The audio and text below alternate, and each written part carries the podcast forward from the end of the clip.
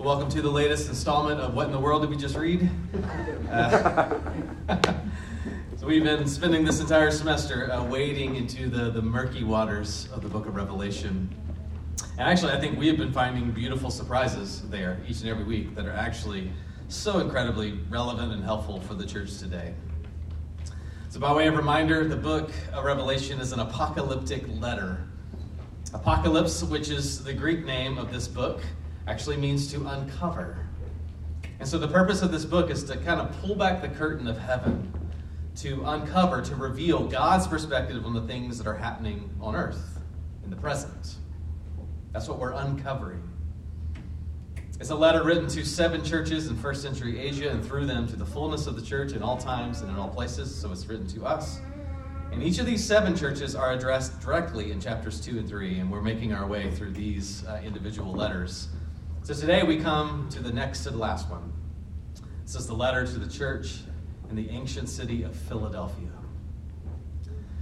So, what does Jesus want to reveal to the church in Philadelphia? What does he want to reveal through them to us? Well, brothers and sisters, I think the message of this letter is this In this world, you will be shut out and shaken. But in Christ, you will be steadfast and awakened to hope. I was actually kind of proud of that one. In this world, you will be shut out and shaken, but in Christ, you will be steadfast and awakened to hope. So, first of all, in this world, you will be shut out and shaken. What do I mean by that? Well, in ancient Philadelphia was not unlike our own world in that there are certain people who who hold the who are the keeper of the keys to certain doors of society. And no, I'm not talking about Rubeus Hagrid, keeper of keys and grounds at Hogwarts School. I know you're thinking it. I am talking about those who have power to open or close certain doors for you. They could be social doors into certain echelons of society. They could be professional doors into certain jobs or certain associations. They could be just culturally acceptable doors into a protected, into a comfortable way of life. Because I, I know we all know what this is like, right? There are, there are certain names that open certain doors for us, and the name is the key. If you know the right names, then the right doors can be opened up for you.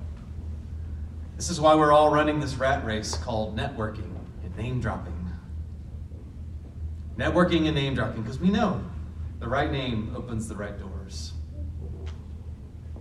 See, the problem, though, in Philadelphia and in the six other churches, and even today, is that the name of Christ did not open doors, it shut them. To profess the name of Christ was to run the risk of being shut out of your city, being shut out of certain social circles as we're discovering in these first century contexts. People couldn't just go along with the others to the feasts at the pagan temples. They ran the risk of being shut out of professional circles. They could not, in good conscience, make a sacrifice to the pagan deity of their professional guild. They're being shut out of just cultural acceptability because they could not say Jesus is Lord and Caesar is Lord at the same time. See, to be a Christian in Philadelphia meant being shut out being treated as an outsider, maybe even persecuted for being different, being viewed as a threat.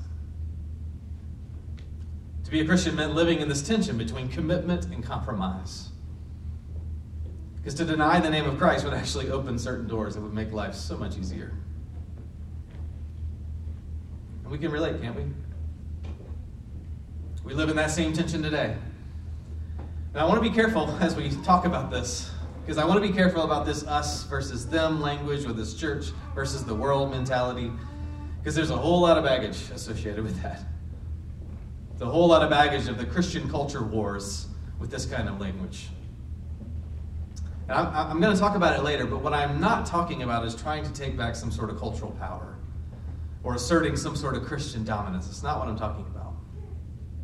I am talking about the language the Bible uses to describe the Christian church that has been the norm throughout history and is actually becoming more and more the norm again today.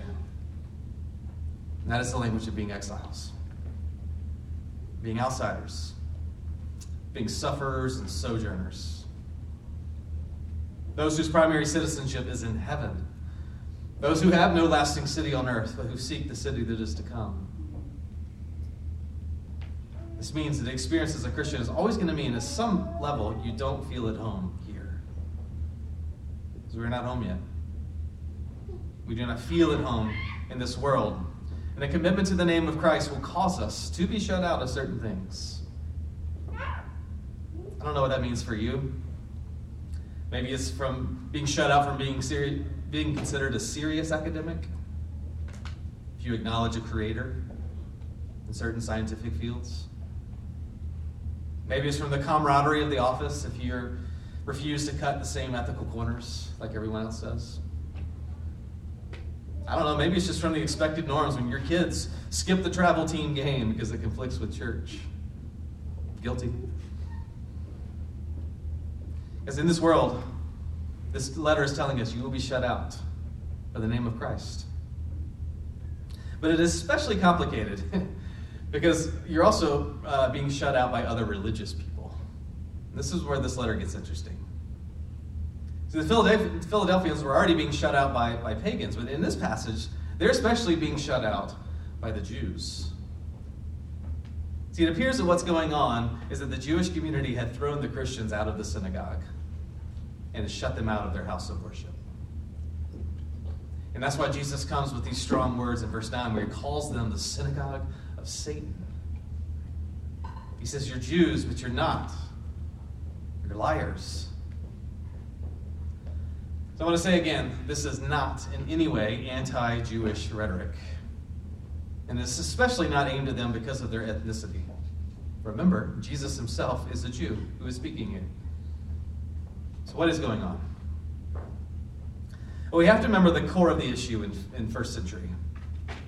You got to remember the first century Christians did not claim a new religion at all. What they claimed was the fulfillment of the Jewish religion in Jesus, the Messiah. Therefore, it was common in the beginning for Christians to worship with Jewish synagogues, where they would reason together whether or not Jesus was in fact the Messiah. Read the book of Acts. This was the strategy of the Apostle Paul. As he would go out first, he would go into the synagogue. And only if his message was rejected there, but then he would go out to the Gentiles and into the public square. And then he would go out and create and plant new churches, Christian churches. Some synagogues did believe this message early on. Some of the earliest Christians were Jewish. But apparently, that's not what happened in Philadelphia. The synagogue there did not believe the message, and they eventually got to the point where they threw the Christians out and they shut the door on them. You see, this is the tension in this passage. These are religions that share the same foundation in the Old Testament, and therefore the debate was who are the true people of God? Who are the true heirs of the promises of God? What is the true house of worship? But the synagogue in Philadelphia did not receive such harsh words just for shutting out Christians. It's also because of what they did after that. You see, until the last part of the first century, Christianity was kind of protected under the umbrella of Judaism culturally. Because most people thought it was just a new sect of Judaism. So, in context, throughout the whole Roman Empire, there was major populations of Jews who were treated as an acceptable religion, were given certain rights, which were then extended to Christians. But as these tensions increased between Jews and Christians, there were some leaders of synagogues, some Jewish leaders who were all too eager to let the local Roman authorities know that Christians were no Jewish sect at all. They're a new thing, they're a threatening religion that should not be afforded the same protections. Some Jews used their significant social and political capital and even lied, even slandered Christians, knowing that it would raise suspicions about them and subject them to scrutiny or even persecution from the Romans. See, that's why Jesus calls them a synagogue of Satan. Because they were bringing false accusations against, against Christians, which is Satan's favorite pastime. Because Satan is a liar. Revelation 12:10 says that Satan falsely accuses brothers and sisters in Christ day and night. And so when the Jews in Philadelphia were doing the same, they were playing the part of Satan. That's what the letter says. So you, you get the feeling, right? The Christians in Philadelphia were being shut out of society by non believers, but also shut out of the synagogue by believers. The Jews were also the keeper of the keys. They were deciding who's in and who's out. They opened and they shut the door as they saw fit. But this, all this makes me, how, makes me wonder about our experience today. How do we translate this into our experience today? Because it's one thing as a Christian to be shut out by nine Christians. We might expect that. It's another thing to be shut out by a different religion. We might also expect that. But it's another thing to be shut out by fellow Christians, by brothers and sisters who are supposed to be one in Christ. Now, this is all the more disorienting. Because I'm, I'm not talking about being disciplined or being even excommunicated over a sin issue. I'm talking about being shut out over something other than Christ, over politics, over pandemic policies, or just because you want to talk about racism or the church's history of abuse. Because some of you know this pain all too well. It makes me wonder who are the doorkeepers today? Who are the keepers of the keys who decide who's in and who's out, who's faithful and who's not? Who opens and shuts the door? Is it celebrity pastors through their social media outlets? Is it discernment bloggers? Is it our favorite 24 7 news network? Right, who are the doorkeepers? Who is deciding what Christian faithfulness looks like today? It seems to me that, that tribalism in the Christian church is the new keeper of the keys. And you can have the door shut on you just because you don't align with their tribe. You see, in this world, you will be shut out for the name of Christ by the world and even by the church. And the whole experience can be so incredibly disorienting. It can leave you shaken. You see, ancient Philadelphia was almost fam- was famous for another thing, and that is they were famous for earthquakes. It was like the San Francisco of our day. And they had a major earthquake maybe 50 years before the writing of this letter, and the city was destroyed. It had to be rebuilt by grants from the emperor. I think that's significant because being a Christian in Philadelphia almost felt like living in an earthquake. Everything you thought was solid and secure is now swaying or buckling or breaking. You don't know what's going to fall next. You feel shaken to your core. But sisters, maybe that's what the last couple of years have felt like for you. Like you're living in an earthquake. Like your faith has been shaken. Like the doors you thought were going to be open have closed. Like the foundations you thought were solid are crumbling. Like you have no idea what's going to happen next. You feel insecure, shaken. This letter, this letter is written to tell you in this world, you will be shut out. And you will be shaken. But in Christ, you will be steadfast. You will be awakened to hope. Once again, Jesus pulls back the curtain to uncover the heavenly, the heavenly perspective on their current circumstances. He says, Yes, in this world you are shut out and shaken, but in Christ there's a different perspective. In Christ you are steadfast, you are solid, you are awakened to hope. Think about it, friends. How comforting for Christians who feel shaken to their core to hear Jesus say in verse 12, I will make you a pillar in the temple of my God. Never shall you go out of it. He's saying, I will make you steadfast and unshakable. How comforting for Christians who feel shut out by the powers to be that be to hear Jesus say in verse 7, I hold the true key. What I, whatever I open, no one will shut, and whatever I shut, no one will open. How comforting for Christians who are being lied to and lied about to hear Jesus say in verse 7, These are the words of the holy and true one. Does not lie. He says, You can trust my words, they're solid. Because these images are so wonderful, I'm going to go deeper on them in a second. But before I do, I just want to I want you to notice what Jesus is not saying. He does not say that you have to take power back for yourself. In fact, he says in verse 8, I know that you have but little power. Some translations say, because you have such little power, I will do it. I will open and close the doors for you. He does not draw them to their power, but to his. I think this is so important. Because the temptation of the church, when it feels shut out and shaken by the world, is to grasp for worldly power in order to change things. And Jesus says this is not the way. Cultural power is not the answer. Jesus commends them for keeping his word, for not denying his name, even though they don't have any power. Brothers and sisters, nowhere in this letter, nowhere in the New Testament does Jesus urge his followers to fight back through cultural power or to assert their rights. Instead, he invites us to share in his sufferings, to bear his reproach, but to bear the reproach of Christ with him, to keep our eyes fixed on the joy that is set before us. He says, Worldly power is not the way, but heavenly power is. And Jesus uses these two images here to encourage us that he, in fact, holds all the power in heaven and earth. The images are of a key and of a pillar. First off, the key. Look at verse 7.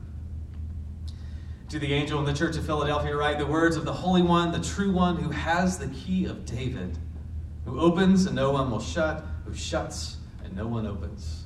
What is this? What is the key of David? This is an allusion to Isaiah 22. There's a story there where a royal official named Shebna is said to hold the key of David. He was over the house of David, maybe like the prime minister of the house of David. And yet, because of his pride, God stripped Shebna of his position, and he took away the key of David and he gave it to another servant by the name of Eliakim. This is what Isaiah 22 22 says. He says, And I will place on his shoulder, on Eliakim's shoulder, the key of the house of David. He shall open, and none shall shut. He shall shut, and none shall open. In this way, Eliakim becomes like a forerunner to Christ, who is the key of David, to open the kingdom of God to all nations, to all peoples, to all tongues. See what he's saying in context? Jesus is comforting the church by saying, even though you have little power, and the doorkeepers hold the keys and they shut you out of society or even the synagogue, I have taken the key away from them. I hold the most important key that opens the most important door in the history of the world into my kingdom. He says, Beloved, I have set before you an open door, and no one, absolutely no one, will be able to shut it. Whoever thinks they hold all the power and authority in this world is wrong. I have it. I hold the keys. The doors open and shut at my command. Brothers and sisters, the world can shut you out of some doors, but they cannot shut you out of the door that matters most. Jesus is that door. Is that door. Jesus is that key. His is the name that opens the door. And the second image is that of a pillar. Look at verse 12. To the one who conquers, I will make him a pillar in the temple of my God. Never shall he go out of it. And I will write on him the name of my God and the name of the city of my God, the New Jerusalem, which comes down from my God out of heaven, and my own new name. what he's saying is, so you had a so you had a temporary stay in the synagogue before they threw you out. That's okay. I will give you an eternal stay the temple of my God. I will make you a pillar. You will never be shut out. Brothers and sisters, this is a bold claim. This is saying that this small, powerless, ordinary church in Philadelphia is part of God's new temple. saying the church is the temple of God. Not a building in Jerusalem made of stone, but people who are the living stones and the pillars of the temple, built on the foundation of the apostles, with Christ Jesus himself as the cornerstone. The church is the true temple the true people of God, the place where God dwells. Calling them a pillar is another way of saying the words of Psalm 23 6. And I shall dwell in the house of the Lord forever. Brothers and sisters, it doesn't matter how homeless you feel in this world, you will always be at home. You will always dwell in the house of the Lord. It doesn't matter how shaken you feel in this world, Even when trials and tests come your way, He will keep you. He will hold you fast. He will give you patient endurance. He will make you a pillar, steadfast and unshakable. It Doesn't matter if you don't have the name that opens the doors here. You have the name that opens the door to God's presence forever. The very name of God, Father, Son, and Holy Spirit, is placed on you at your baptism. You have a citizenship in the New Jerusalem that is coming down out of heaven. You have Jesus' own new name placed upon you by faith that you are in Christ. Everything that is His is now yours because you have that name in Christ. Brothers and sisters, you only enter into God's eternal house through Christ and through Christ alone. Your good works cannot get you in, your worst works cannot shut you out. The gospel, this good news, is that Jesus actually was shut out on the cross so that you could be let in. He took the crown of thorns so he could give you the crown of victory that can never be taken away. He took your name, that is your sins, your shame, your inheritance of death, so that he could give you his name, his perfect righteousness, his inheritance of a new heaven and a new earth. In this world, you will be shut out and shaken, but in Christ, you will be steadfast and awakened to hope. Lastly, what do I mean by that? To be awakened to hope? Well, the door was open to you, then there is hope that it could be open for others as well. Even those you might least expect. And therefore, that gives us hope. There's this cryptic end to verse 9 you, know, you probably noticed it, where Jesus says, Behold, I will make them come and bow down before your feet, and they will learn that I have loved you. Now, what does this mean? Because on the surface, it sort of sounds like Jesus is saying, I'm going to make your enemies come and bow down to you in humiliation. But I don't think that's what it's saying. I think the better translation is they're going to come down and they're going to come and bow down in repentance. Because now they're going to see that you are, in fact, the people of God. They're going to see that God has, in fact, loved you. And they will bow down with you and join you in worship. Because this is hope. This gives hope that maybe even your enemies, maybe even the unlikeliest people, will enter by faith through the door of Christ and become fellow pillars with you in the temple of God. This gives us hope because we've seen the stories. Mm-hmm. Maybe you're one of those stories. One of the most unlikely converts in history of the world was the Apostle Paul. He tells his testimony in Philippians 3. He says, If anyone thinks he has reason for confidence in the flesh, I have more. Circumcised on the eighth day, of the people of Israel, of the tribe of Benjamin, a Hebrew of Hebrews. As to the law, a Pharisee. As to zeal, a persecutor of the church. As to righteousness under the law, blameless. But whatever gain I had, I counted as loss for the sake of Christ. Indeed, I count everything as loss because of the surpassing worth of knowing Christ Jesus my Lord. For his sake, I have suffered the loss of all things, and I count them as rubbish in order that I may gain Christ. To be found in him, not having righteousness of my own that comes from the law, but that which comes through faith in Christ, the righteousness from God depends on faith, that I may know him power of his resurrection and may share in his sufferings, becoming like him in his death, that by any means possible I may attain the resurrection from the dead. Brothers and sisters, if you have entered by faith through the door of Christ, then anyone can. Anyone can. So, what are the open doors that God has placed before you? What are your opportunities to share with others where, like Paul, you have found a righteousness that is not your own. Or you have found the surpassing worth of knowing Christ. Where you have gained something you would be willing to lose everything else for. Where you have found hope in sharing in his suffering so that you might also share in the power of his resurrection. Brothers and sisters, what are the open doors he has placed before you? In this world, you will be shut out and shaken, but in Christ, you will be steadfast and awakened to hope. I titled this sermon uh, The Philly Special because I couldn't resist. I try not to give too many sports illustrations um, because I love sports, but not everybody does. But this one was too fitting. And hold on, Garnets. I know you're getting all excited back there about the Eagles again. So, if you don't know what the Philly Special is, it's the name given to this famous trick play. The Philadelphia Eagles ran against the New England Patriots in Super Bowl 52. Super Bowl winning play. Super Bowl winning play. Thank you. Which led, in my opinion, to one of the greatest upsets in the history of the Super Bowl. Top 10, at least.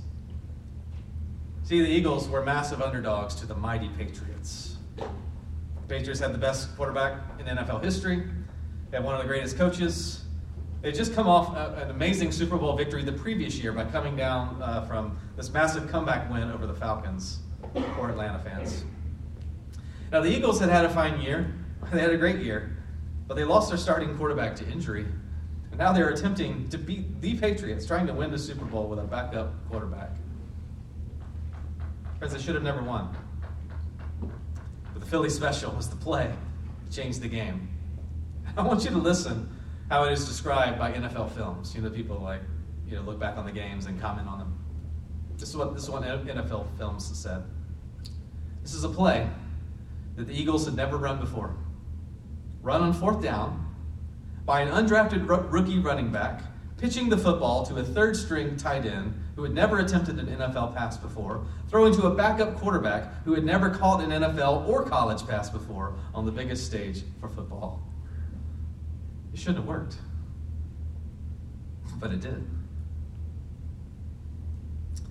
Brothers and sisters, the church in Philadelphia, ancient Philadelphia, in the church today, it feels like we're massive underdogs as well. We have very little power.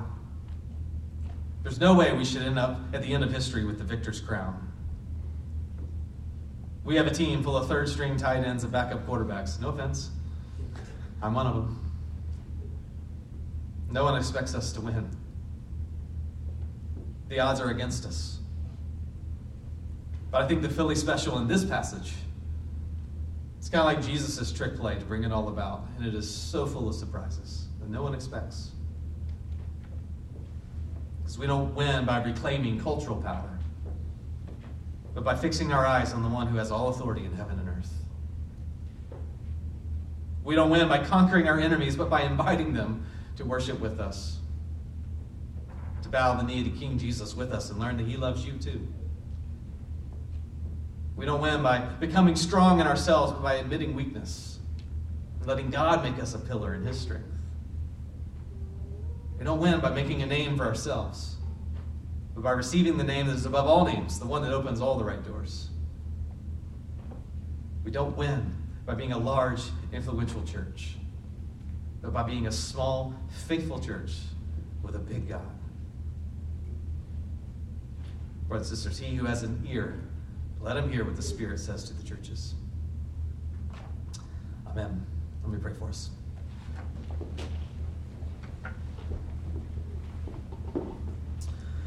Our Father, we know what it's like to be shut out and shaken to some level for our faith. We know what it's like to have very feeble and shaky faith even today.